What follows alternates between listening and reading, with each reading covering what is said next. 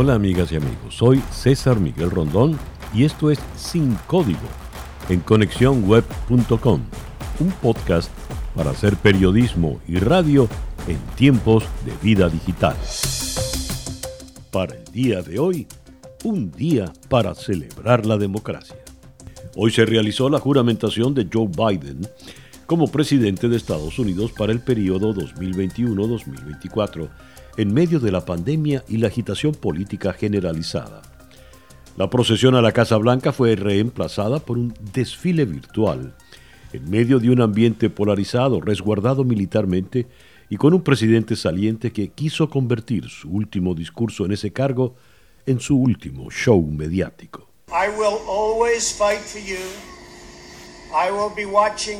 Lucharé siempre por ustedes, estaré mirando, estaré escuchando y les diré que el futuro de este país nunca ha sido mejor. Le deseo a la nueva administración mucha suerte y muchos éxitos.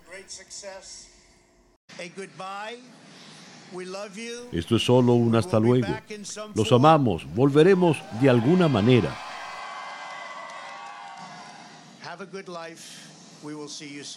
Que tengan una buena vida. Nos veremos pronto. Muchos se preguntan, si se han vivido circunstancias similares a esta en el pasado. El profesor Ted Whitmer del Macaulay Honors College de la ciudad de Nueva York, autor de Lincoln on the Verge, 13 Days to Washington, busca en su artículo en The Washington Post esa respuesta. El artículo se titula Lincoln también llegó a la presidencia en un momento traicionero. Cito. Traigo al trabajo un corazón honesto, dijo Abraham Lincoln en Harrisburg, Pensilvania, antes de su viaje en tren nocturno a Washington en marzo de 1861. Pocos dudaron de que fuera cierto. La honestidad de Lincoln ya era su cualidad más conocida cuando completó un agotador viaje de 1900 millas desde Springfield, Illinois, hasta su primera inauguración. Pero ¿sería eso suficiente para resistir las intrigas de una capital conocida por hacer un despacho rápido de tipos honestos? Washington, D.C. había estado inusualmente enojada en las semanas anteriores al día de la inauguración. Siete estados ya habían abandonado la Unión. Una turba había intentado atacar el Capitolio el día en que el Congreso se reunió para tabular el voto del colegio electoral. Las peleas estallaron en las galerías durante los discursos, donde los espectadores se burlaron. Abe Lincoln nunca vendrá aquí, decían. Fin de la cita. Cualquier parecido con la realidad no parece coincidencia, ¿verdad?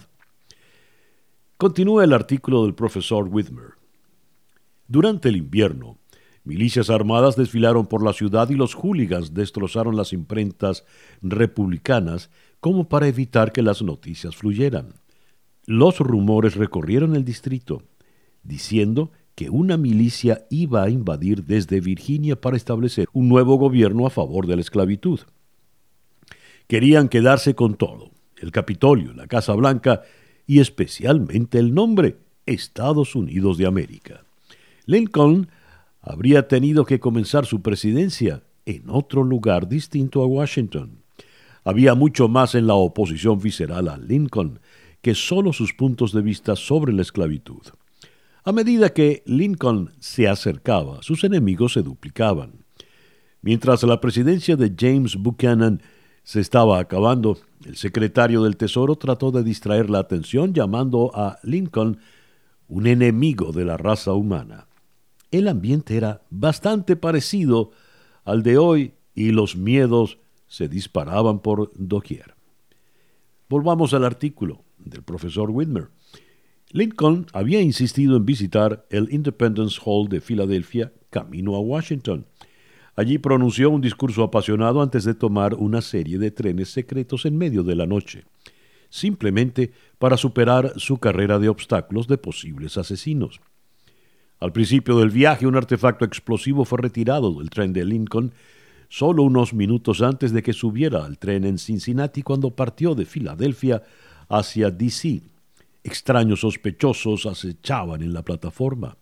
Lincoln llega a las seis de la mañana a Washington y asombró a una ciudad que se había preguntado si sobreviviría siquiera al viaje.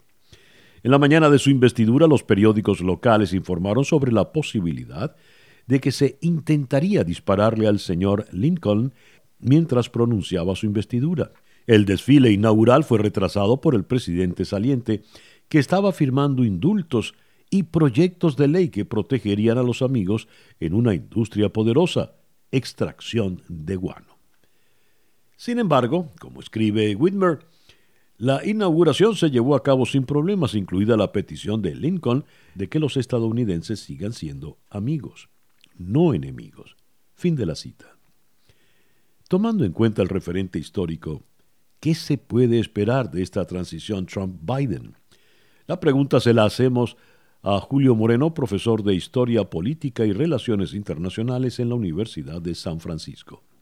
Sí, claro, César Muy excelente criterio en el, rol de la historia en, nuestras vidas, ¿no? Mira, tiene, tiene razón. Me parece que vivimos un momento bastante crítico en la historia estadounidense precisamente porque la polarización que tenemos hoy día es bastante seria, ¿no? Como lo hemos visto, los eventos que se dieron en la ciudad de Washington, D.C., hace dos semanas aproximadamente, este, eh, habla de una polarización que, que se ha estado palpando, César Miguel, en los, los últimos años, las últimas dos décadas en realidad, ¿no? Pero parece que el presidente Trump le dio mucho más encaje a esos grupos extremistas de, de derecha y bueno, vimos lo que sucedió en, hace dos semanas, ¿no? Y me parece que, que esa polarización no termina, César Miguel, eso va a continuar.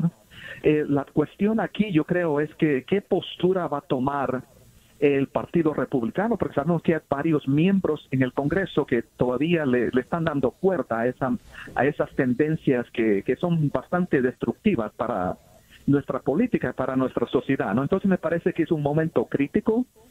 Este, y yo creo, como te mencioné anteriormente, me parece que, que, no, mira, parece que no podemos tomar eh, de antemano el hecho de que la estabilidad política es, ha sido esencial para los Estados Unidos y lo que ha sido algo que, que ha hecho único a los Estados Unidos en comparación a otros países, ¿no? Ya, Julio, muchísimas gracias por atendernos en esta mañana. Gracias por la invitación. Hoy la vicepresidente Kamala Harris tomó su juramento en un instante cargado de significados por ser la primera mujer vicepresidente de este país. I, Kamala David Harris, solemnly swear that I will support and defend the Constitution of the United States. Yo, Kamala Davis Harris, juro solemnemente que apoyaré y defenderé la Constitución de los Estados Unidos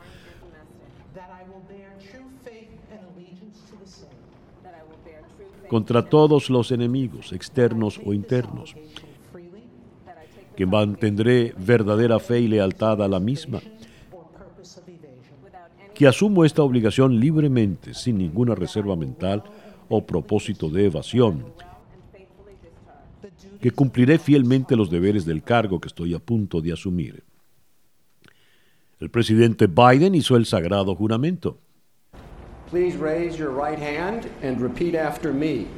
I, Joseph Robinette Biden Jr., do solemnly swear. I, Joseph Robinette Biden Jr. Yo, Joseph Robinette Biden Jr., juro solemnemente ejecutaré fielmente el alto cargo de presidente de los Estados Unidos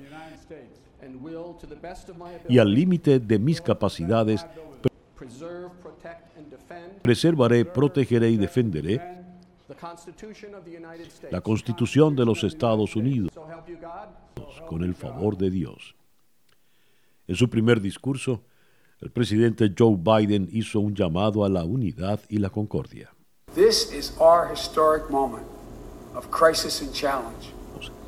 Este es nuestro momento histórico.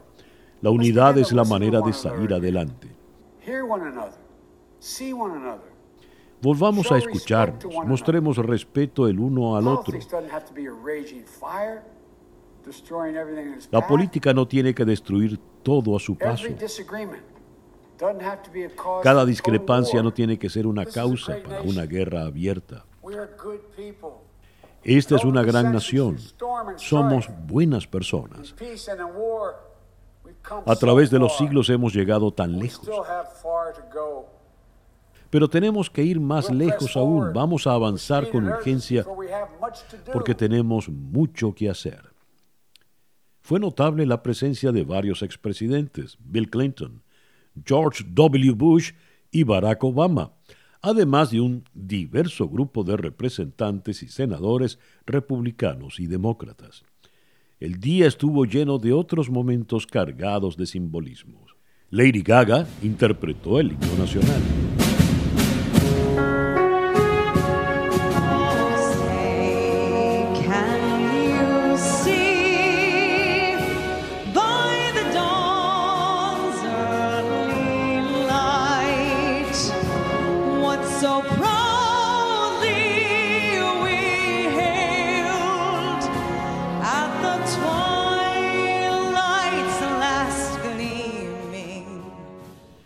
Jennifer López también participó en la toma de posesión como una muestra de inclusión, interpretando un medley con temas como This Land is Your Land, America the Beautiful y Let's Get Loud.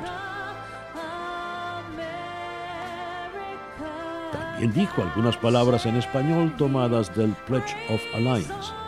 Una nación bajo Dios indivisible con libertad y justicia para todos.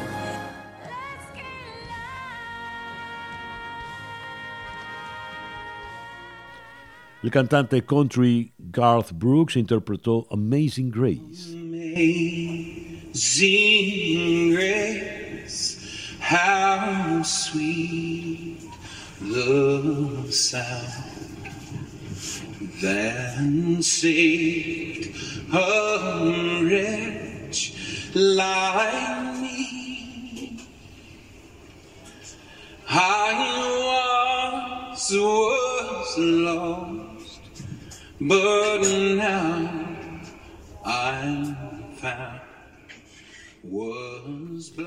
En relación al acto de juramentación llevado a cabo el día de hoy, James Grossman, director ejecutivo de American Historical Association, nos comenta. I think the real meaning of what happened today is President Biden has, in some ways, helped us recall what happened four years ago. I'm a historian, and that's where I always start, unfortunately, is in the past.